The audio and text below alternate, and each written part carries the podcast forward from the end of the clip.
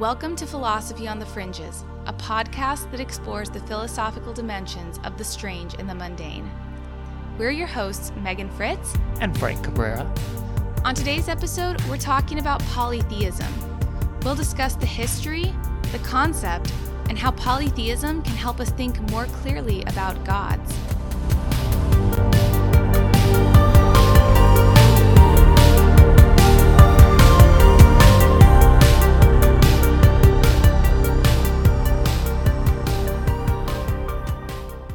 Welcome to our fourth episode of Philosophy on the Fringes. Today, we're talking about polytheism. And this episode is what, well, we're both excited for it, but I think Frank a little bit more so. Yeah, I'm super excited to talk about this because uh, I think about polytheism a lot, uh, not philosophically though, but I uh, I have.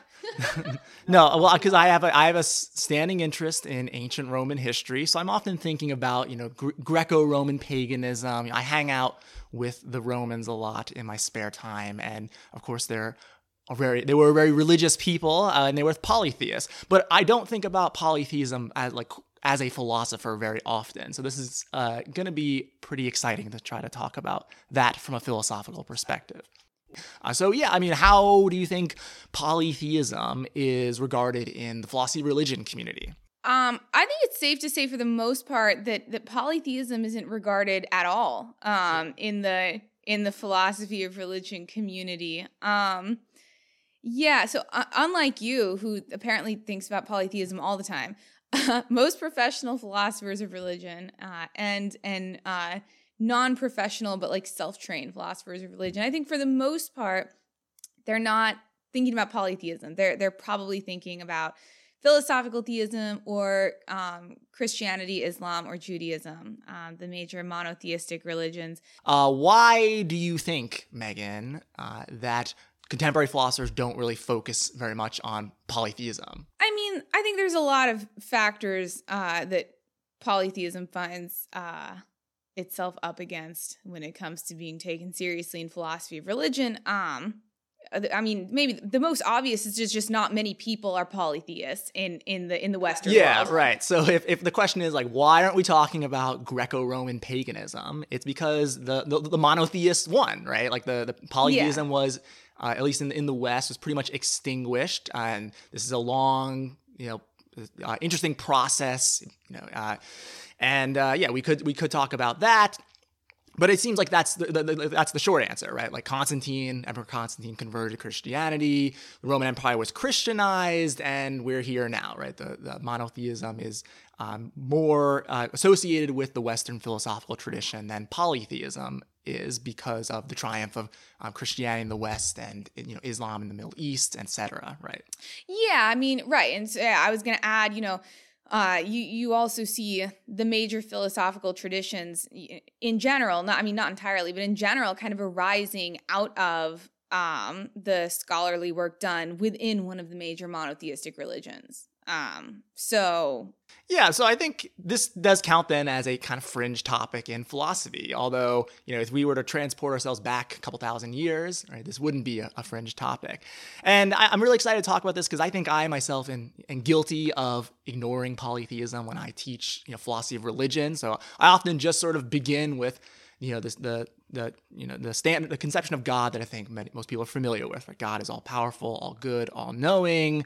That kind of that kind of uh, God, and just sort of ignore uh, polytheistic traditions. So and that's why our crops are failing. Yeah, and so I, I, think I think this is a, a good topic to ex, uh, to explore too, because not all religious traditions are uh, monotheistic. So you know, lots of strands of Hinduism, for instance, uh, acknowledge uh, many different gods. So uh, worth exploring polytheism. Yeah, yeah, it's not a total thing of the past for sure. Um, right. Yeah.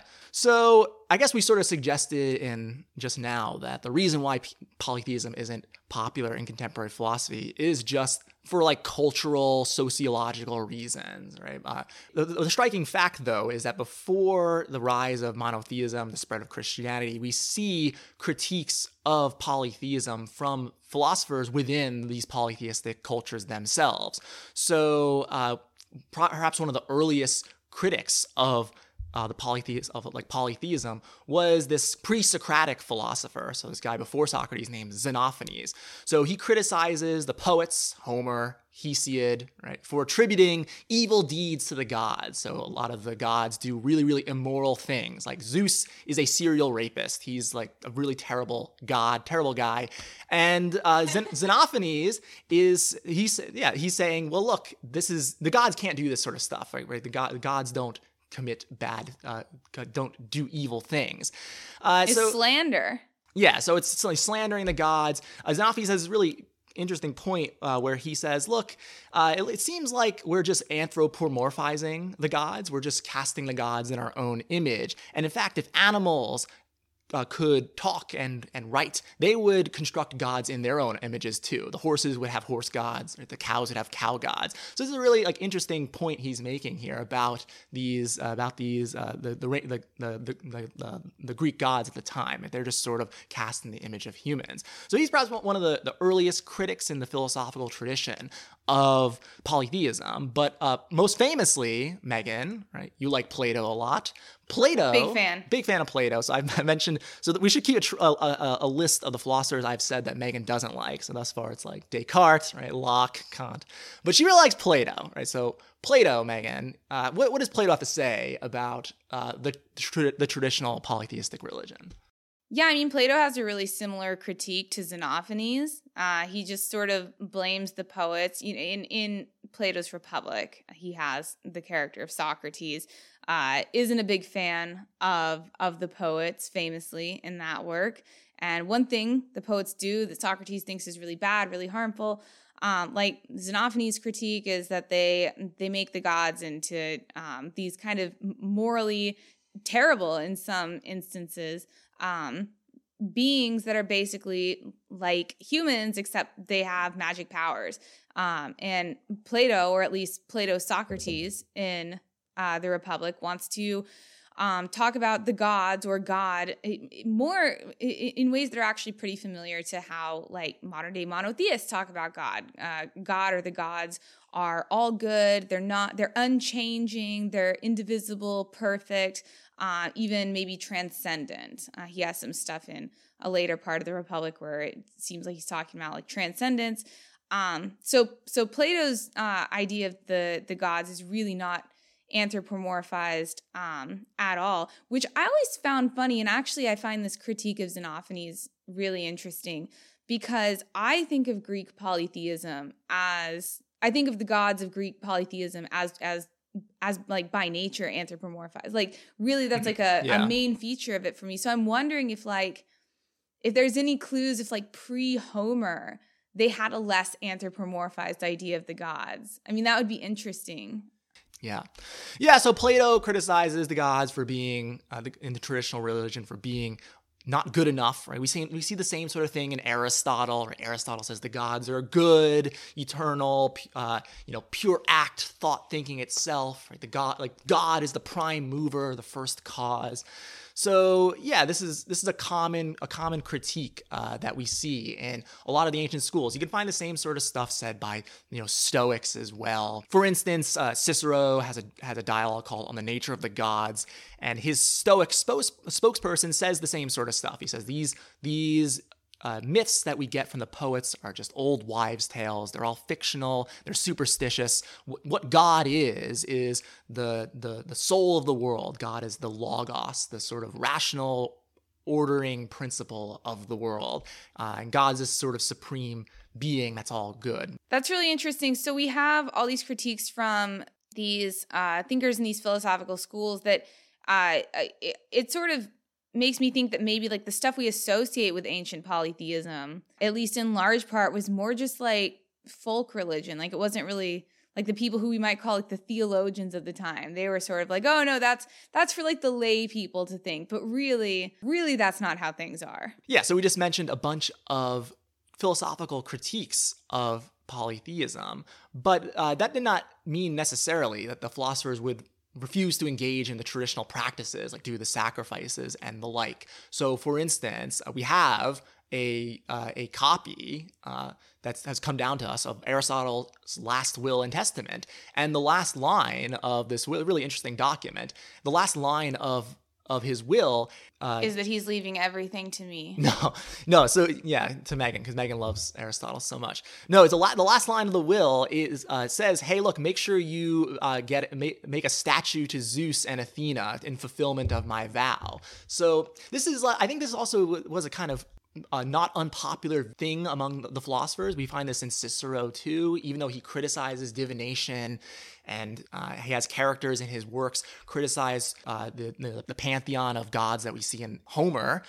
Uh, Cicero still says, "Look, I want to preserve the institutions of our forefathers uh, because they're like useful, they're politically expedient. We ought to be respectful of tradition." So they did criticize uh, the, the these beliefs in their philosophical works, but they it does seem like they would still engage in the traditional practices. Right? I mean, to some extent, you might think there's a bit of social pressure there. Yeah, certainly. I, I, I, think I think they probably thought it was it was just necessary for society. I think I think it was more more like or necessary that. for their legacy to be preserved too. Yeah. Um, but then of course we have the rise of uh, Christianity, which came to uh, after a few centuries really dominate the Western world and out of this, we have um, one of the most famous thinkers that kind of rides the bridge between the ancients and the medievals, yeah. Augustine of Hippo. And he he wrote a lot and he has this one really large work called City of God, where he is trying to kind of explain the concepts of Christianity by comparing uh, the the ideal Christian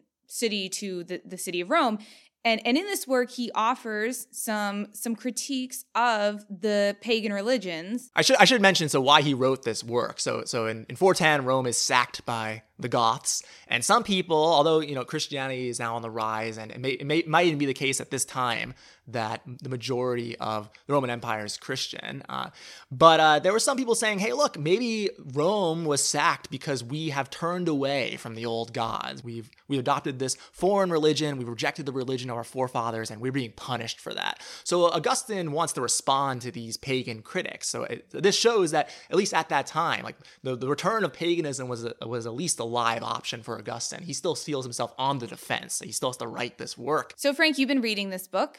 Um, why don't you tell us about Augustine's critique of the, um, I guess it would be of, of Roman polytheism, right? Yeah. So I mean, at this time, it like the, the Greek, the, the, Greek world and the Roman world become like in, in, inextricably linked. Sure. Yeah. So, uh, well, one thing he says I found really interesting. We we talked about this before.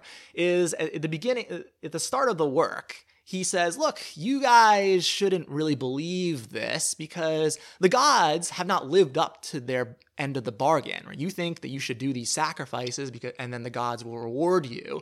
Uh, this is consistent with the kind of underlying ethos of, of Greco-Roman Wait, you guys shouldn't believe what? The, eh, believe in the gods. Believe in the gods. Yeah, right. believe, you guys shouldn't believe in the gods. Greco-Roman paganism is kind of like transactional. Or there's this Latin. It's very transactional. Yeah, yeah, it's, it's very yeah, yeah, very transactional. In fact, uh, there's a Latin phrase that people often use to describe the the polytheistic religion. It's do ut des. I give so that you give, right? If you sacrifice to the gods, you give them what they want, they'll give you what you want. So Augustine says, look, Rome often often lost wars throughout its history. It has been invaded before. It has been invaded before Christianity was even around. So yeah, I mean, you guys shouldn't even believe in this anyway. If you if you looked at the history of, of ancient Rome, the gods have not consistently rewarded the uh, rewarded the Romans for doing the sacrifices. They've been very fickle.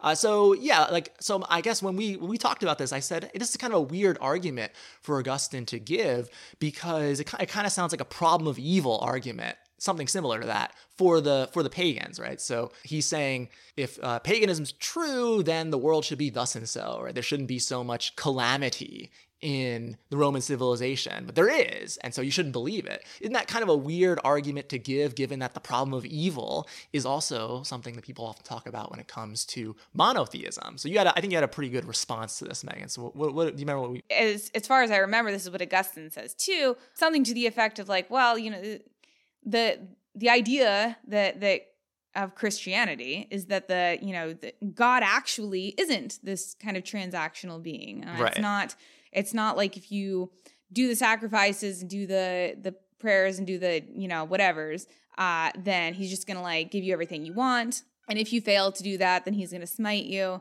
um, or whatever uh, it's sort of like you're supposed to do what God wants you to do because you love God, not because you're like gonna mm-hmm. get something you want or avoid something you don't want. Another thing that, you know, one could say is like, well, something that like Christianity does or something is just like, maybe it is uh, you, you, could think of it in like this transactional way just where like the rewards or punishments are meted out in the next life not in this one yeah right so that's kind of a critique of the, the historical uh, Greco-Roman religion, but he but Augustine does have more like abstract philosophical critiques that might apply even to uh, other you know just polytheism in the abstract, right? So throughout the throughout the throughout the beginning of the city of God, he uh, especially in book four. So he he seems to take a, quite a lot of delight in discussing just how many gods the Romans like believe in. So there, so I think we're all familiar with like the main ones, right? Like or like or uh, or at least their Greek equivalent, right? Zeus is the Greek one, Jupiter is the Roman equivalent.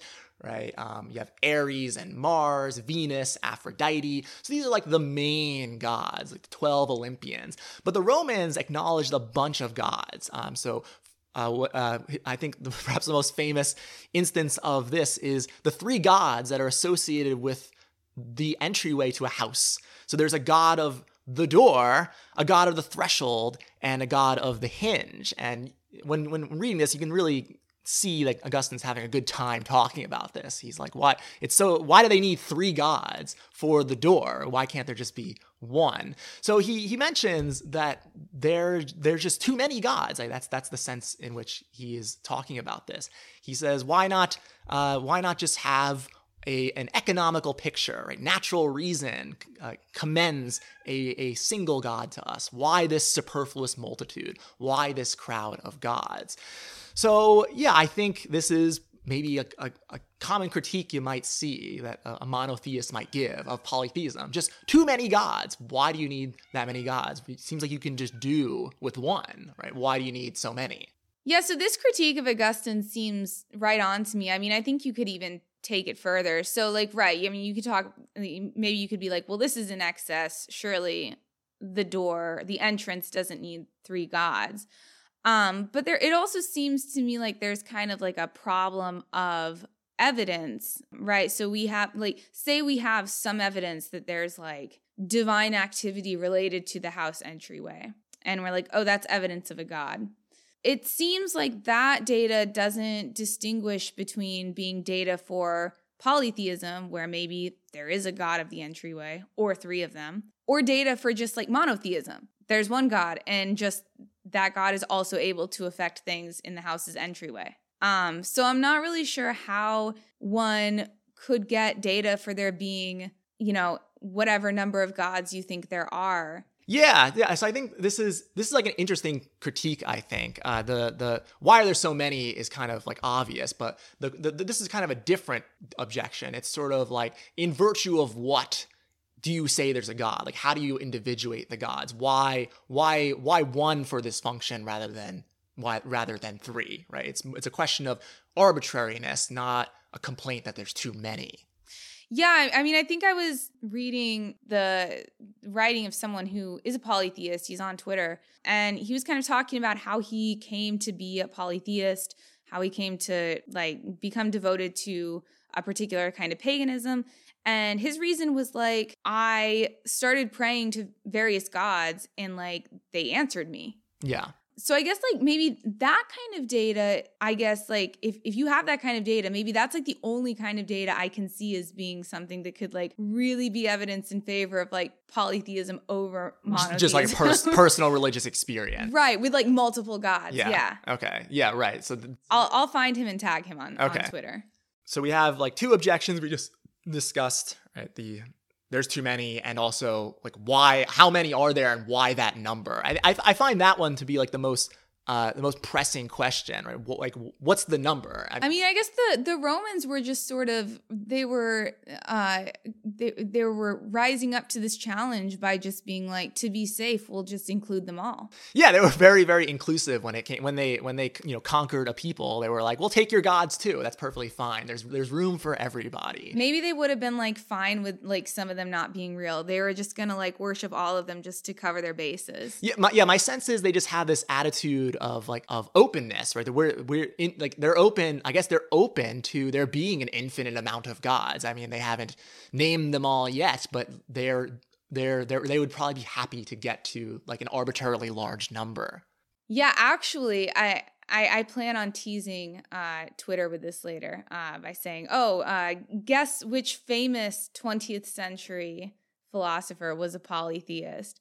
Um, so if you have seen the tweet and were intrigued, I'm not going to tell you. The answer to this is David Lewis. David Lewis, um, probably the most famous metaphysician of the 20th century, was, as it happens, uh, a polytheist who believed that there was an infinite amount of gods one for each possible world, or, or I, not one not, for not, each. Right, my bad. Not not one for each possible world because he thought our world didn't have a god, but there were other possible worlds that did, and you know, there's an infinite amount of possible worlds, and they all had gods besides ours. Yeah. thought there was no god in our world. I guess there's also an infinite amount, infinite amount of possible worlds without gods, in which he thinks we this is one of them. Yeah. So strange view. Uh, I'm not sure how committed he was to it. He just mentions it like in a footnote at the beginning of. I'd look this up. This was just so surprising. But he does claim to believe he it. claims to, he claims to be like the most the most extreme polytheist that ever was. Is does it count as polytheism though if you don't think the gods exist in the world you're in? That's yeah, that's I mean this this is a weird this is a weird this is a weird view. This but you were a modal realist, so he thinks they're real but not in I guess we, sh- we should mention like for people don't know, like so David Lewis thought that like every possible world, right? A possible world is just sort of a way things could be. Right? He thought those were all they weren't all just abstract uh, uh, ideas. They were really real in in the concrete sense. They were out there somewhere. Right? We're just not. They're out there in existence, although not in our universe. Not in our universe. They're they're they're they're separated and isolated from us, but they're out there.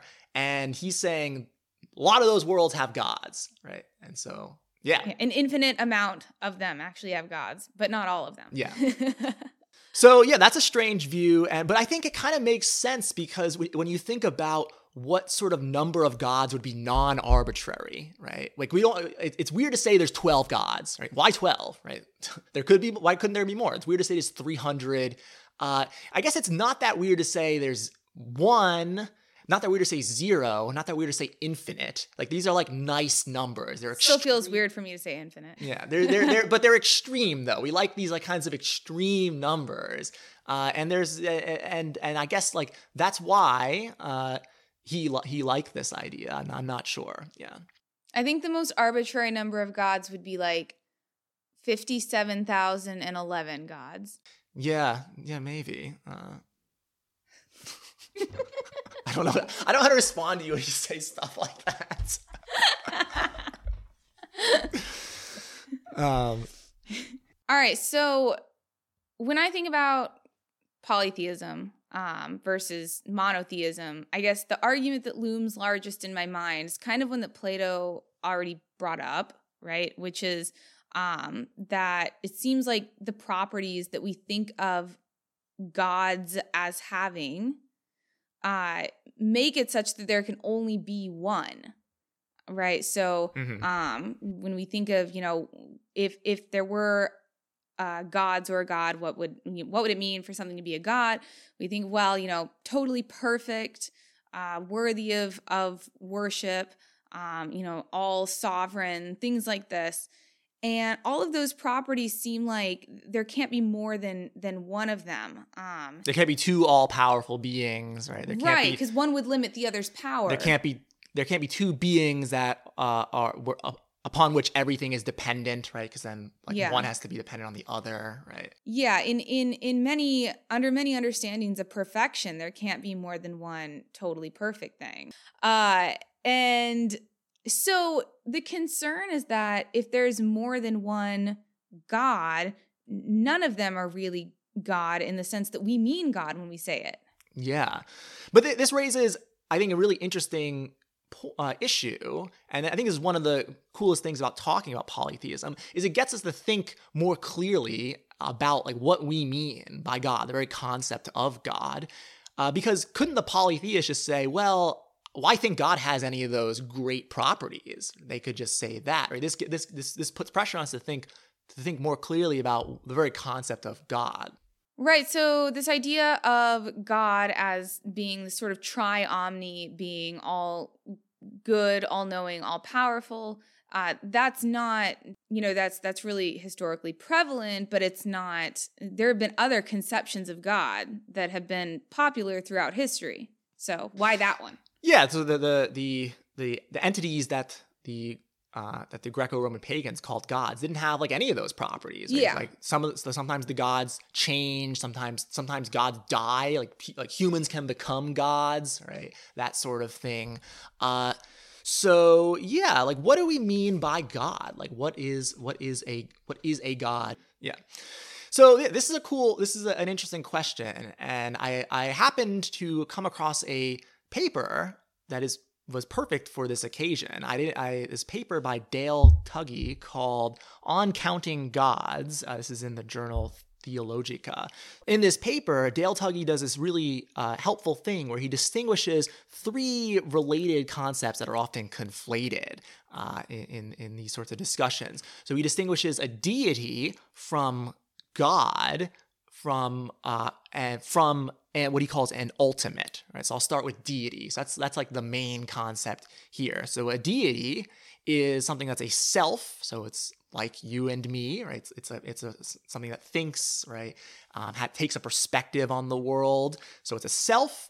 Uh, but it's a self that is more powerful than any ordinary human being in domains that human beings care about. Right? So it, it, it's no it, it's no good to be really really good at like whistling or something like that. I mean, that's not something human beings really care about. But being really, really powerful with respect to, you know, the crops or something like that, or or with respect to life and death, things that humans care about, that's um, that's part of the concept of deity. Door hinges yeah, maybe maybe maybe door hinges. I'm not sure if that would, would count for Tuggy. Maybe we can ask him if, if that's something that. If, Dale, please help. do, are, do the Roman gods, uh, many of them, do they count as uh, having power over things humans Is door about? hinge god a deity? Yes or no? Yeah, so we have selves, right? They're selves. They're really, really powerful uh, with respect to things humans care about, and they are supernatural. So their power is supernatural. So this is supposed to rule out the idea that like Superman is a god. So Superman's a self. He's very, very powerful, but presumably he's just some kind of uh, mutant or something, or he's manipulating laws of nature or something like that. He's not, he doesn't have supernatural power. So, too, right, the wizards like Harry Potter, themselves, they're very powerful, but they don't have supernatural power themselves. They, they manipulate occult forces, they manipulate hidden laws of nature that we, uh, you know, non wizards are not good at manipulating. So that's a deity, and most of the Greco-Roman gods are going to count uh, as deities on Tuggy's conception. They're selves, they're very powerful, they have supernatural powers. So that's the first thing uh, he distinguishes. He distinguishes that from a god or godhood or, or, or God with a capital G. So there he has in mind the you know the kind of the traditional conception of God that we've already discussed. This, this, this, the God of the philosophers. The God of the philosophers. The God's a person. God's all powerful. God's all good, etc. Right. So God is a deity, but not all deities are gods. So that's a key point. So uh, those are those are two things he distinguishes. The third one he distinguishes what he calls an ultimate. Right uh, the the ultimate. So the ultimate is this kind of you can think of it as a kind of impersonal God. He he wouldn't like that sort of term, but it's it plays the function that the traditional um, you know conception of God that we're most familiar with plays. It's the ground of being. It explains the universe. It's the most fundamental thing, but it's not a self. Um, so that you can find this sort of thing in, say, certain strands of Hindu uh, philosophy. Brahman is this ultimate reality. It's not a self. It's the most explanatorily basic thing. It's divine, but it's not. It's not God on Tuggy's conception, um, and it's not a deity either because it's not a self. So he distinguishes these three things, and he thinks this is these are good concepts that we can use to better categorize uh, various religious traditions. So yeah, Megan, I mean, what do you think about this this this conception? I thought this was pretty, a pretty cool conception. Yeah, I also really like this paper. I think it's really helpful um, for helping us think about the concept of God and other kind of related concepts. I mean, one thing someone could say is just sort of disputing this notion of uh, supernatural. So he says that, right, deities are beings with supernatural powers. I don't know. I mean, I guess I myself am kind of skeptical about this term supernatural just because I don't I don't really think we have a good grasp on what we mean by natural. So even less so on what we might mean by supernatural. Is, is, this a popular view in philosophy religion that this, this, distinction is really troubled? Because this seems like a pretty intuitive distinction. I don't think it is a popular view. I think it should be because I think the distinction is is troubled. You know, I think here's actually what I think is true. I think most people will admit we don't have a good definition of natural and therefore we don't have a good definition of supernatural mm-hmm. but we can use them we can use the terms unproblematically. I've, I've seen a lot of people say that. Yeah, but isn't like a common conception of supernatural just like contrary to natural law? Like we have an idea of laws of nature, that's how things normally work. Uh, and sometimes God intervenes, disrupts the natural course of events, and that's supernatural. Right? What, what, like, what's wrong with that? I mean, one thing that someone could say is like, well, the laws of nature are just what happens. Mm-hmm. So if God does something in the world, causes some events to happen, then that just becomes a detail of the natural law. It's not like the law is is breached or something like that. It's just that now we know a new detail about the natural law that when God does X, Y, Z, something happens. yeah, I, I, guess this then this depends on a particular conception of a, of a law, right? What a law what a law of nature is. Right. So if you have a Humean conception of the laws of nature, then this distinction, you know, where, where the laws are just sort of just they're just regularity. Then you're gonna have a hard time distinguishing natural and supernatural in that way.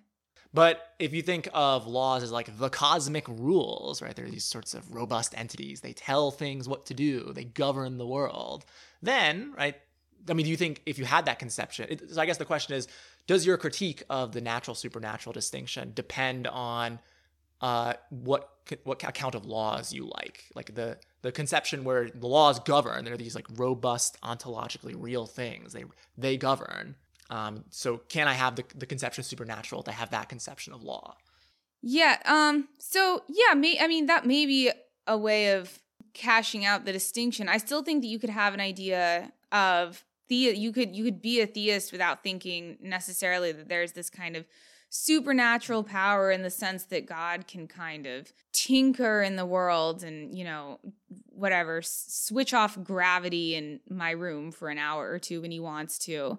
Um, so one of the philosophers I do work on, Simone Weil, she has um, she thinks in fact God can't act in the world at all. And she thinks the reason God can't act in the world at all is I guess the the TLDR version of it is that uh, if if God because we're we're subject to different laws than God is. Were God to tinker in our world, he would actually completely destroy it.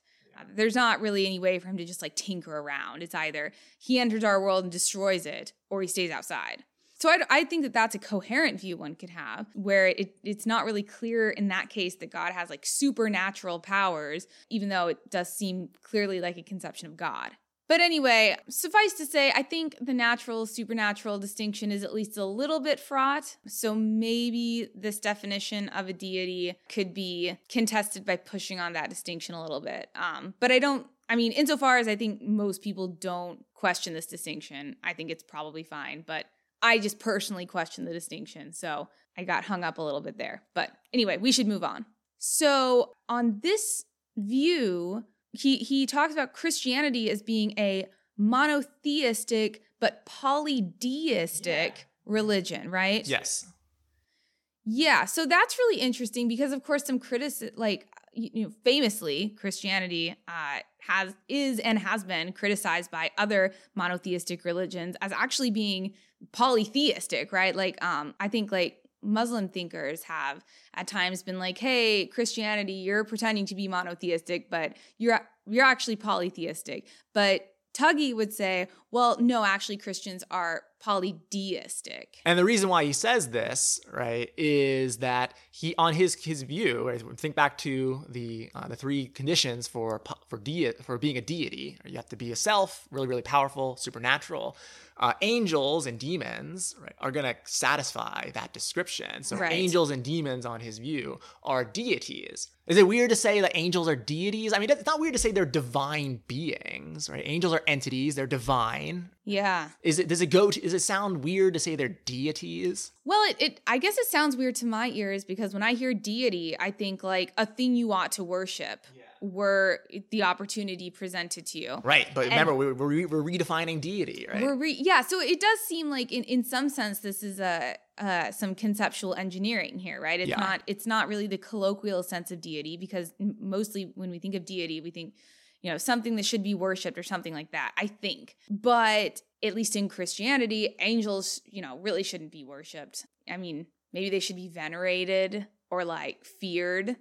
Yeah, so it yeah, it is a bit of a conceptual engineering, as you note. I think as as he uh, recognizes, but he does he does point out there is some historical precedent for kind of talking in the way he he's talking. Um, yeah, I think in in the ancient Egyptian polytheism, the the main god, at least at one point, they kind of switched which was the main god, but one of the gods who, or at one point, the main god uh, was supposed to have like created all the other gods. He was kind of the he was the the, the man on top as it were. Um, yeah, so you might think that that's in in a sense that's mono yeah monotheistic polytheistic is maybe like a, a clearer way of describing uh, what we're talking about when we're talking about religions like that. Although I've, I I have often heard that kind of hierarchy setup referred to as henotheism. Yeah, yeah, I've heard that too. So, so Tuggy doesn't like this term, I, and he mentions in a footnote that it's used in too many different ways. So, my understanding of this is that there is a supreme god, um, and then there's sort of lesser gods too is the idea. Yeah, and I think Judaism in its in its very early, very ancient forms, at, at, least I know this is kind of a scholarly debate, but a lot of scholars think that early forms of Judaism started out as being henotheistic, where Yahweh is is is like the the main god, and but then there's other lesser gods or deities that were also like maybe sometimes worshipped all right, so much for the conceptual stuff. I think you know we could definitely continue that conversation. Let's let's get back though to the arguments though. So we spent a lot of time offering arguments critical of polytheism. I think it's pretty much we haven't really given any arguments in favor of polytheism. Unfair. Yeah, I know. We're just we're monotheistic chauvinists here, but uh, we should we should at least end the podcast with some uh, arguments for polytheism. So probably the strongest argument in favor of polytheism over monotheism, at least, eh, you know, that I can think of. Uh, maybe there's stronger ones, but that I can think of is that one thing that monotheism really walks into head on is, you know, probably the biggest, the strongest philosophical argument uh, against the existence of God, right? The problem of evil. You only encounter the problem of evil because of our conception of God, uh, which you know is is part of the conception of the monotheistic God, the idea that God is perfectly good, all knowing, and all powerful. And this is the the the wellspring from which all formulations of the problem of evil come. Uh, that that if these traits really are true of God, then you know it, it takes it takes a lot of work then to explain why we would see so much evil so much suffering so much disaster in the world because it seems like a god that was perfect along all of these dimensions should want to prevent all of it. He could would be able to prevent all of it would know about all of it uh, that he needed to prevent. So why so much awful stuff? Polytheism does not have this problem because the polytheist seemingly can just say, well, there's a bunch of gods. They have different aims. That means that, you know, one god might be trying to promote your interest because you have done the sacrifice as well, but simply is foiled in trying to protect you because of this other god that got in her way. And, you know, that sucks, but that's just how things are. There's a lot of gods. They've got a lot of people they're trying to serve or a lot of, you know, whatever, uh, nefarious deeds they're trying to do. And and so that's why we get evil and suffering. That's why they're not preventing it. Uh, maybe they could, uh, were it not for the fact that they just got blocked by some other god or something like that. So it really seems like the problem of evil, this huge problem for monotheism, really isn't a problem at all for polytheism. And I mean, I think there's really something to be said for that.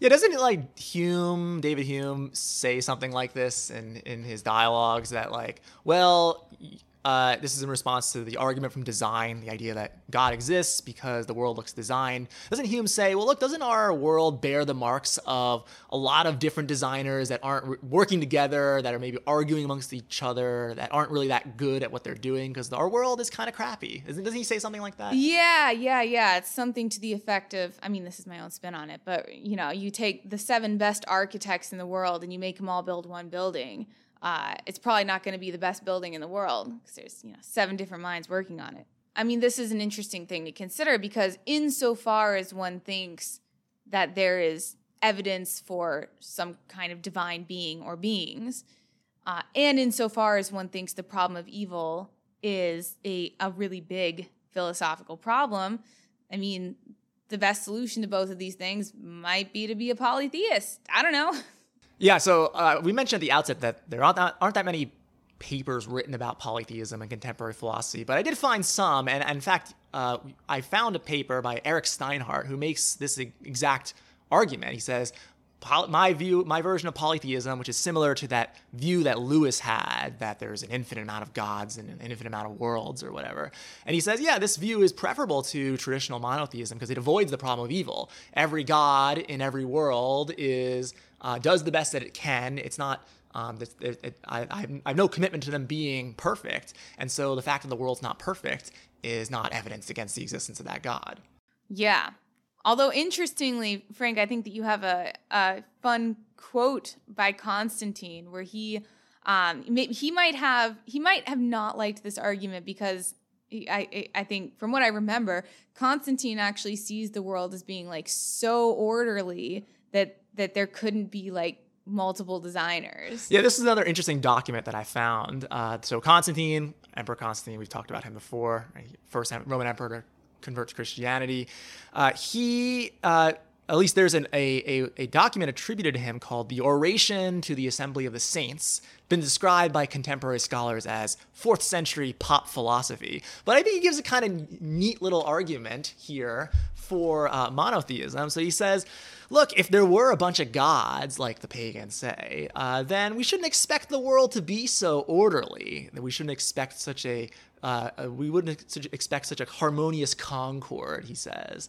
Uh, so I guess at least to Constantine's mind, the world is so orderly that it, it, bears the mark of a single designer. If there were so many, it would be disorderly. So I guess I guess what you think about this depends on your view of how orderly the world is, which includes not just uh, the its orderliness in like a, a, a scientific sense, but with respect to the moral realm too. So unfortunately, we are definitely out of time for this episode. There is just way too much to say on this topic. But make I had sure... a great time. Did you have a great time, Megan? I had a great time, Frank. Yeah. Thank you for asking. Yeah. Um, but uh, make sure to swipe right on our podcast next time because we're going to be talking about online dating. Woo! Is it swipe right or swipe left? I think you swipe right if you like them. Okay. Yeah. Swipe right.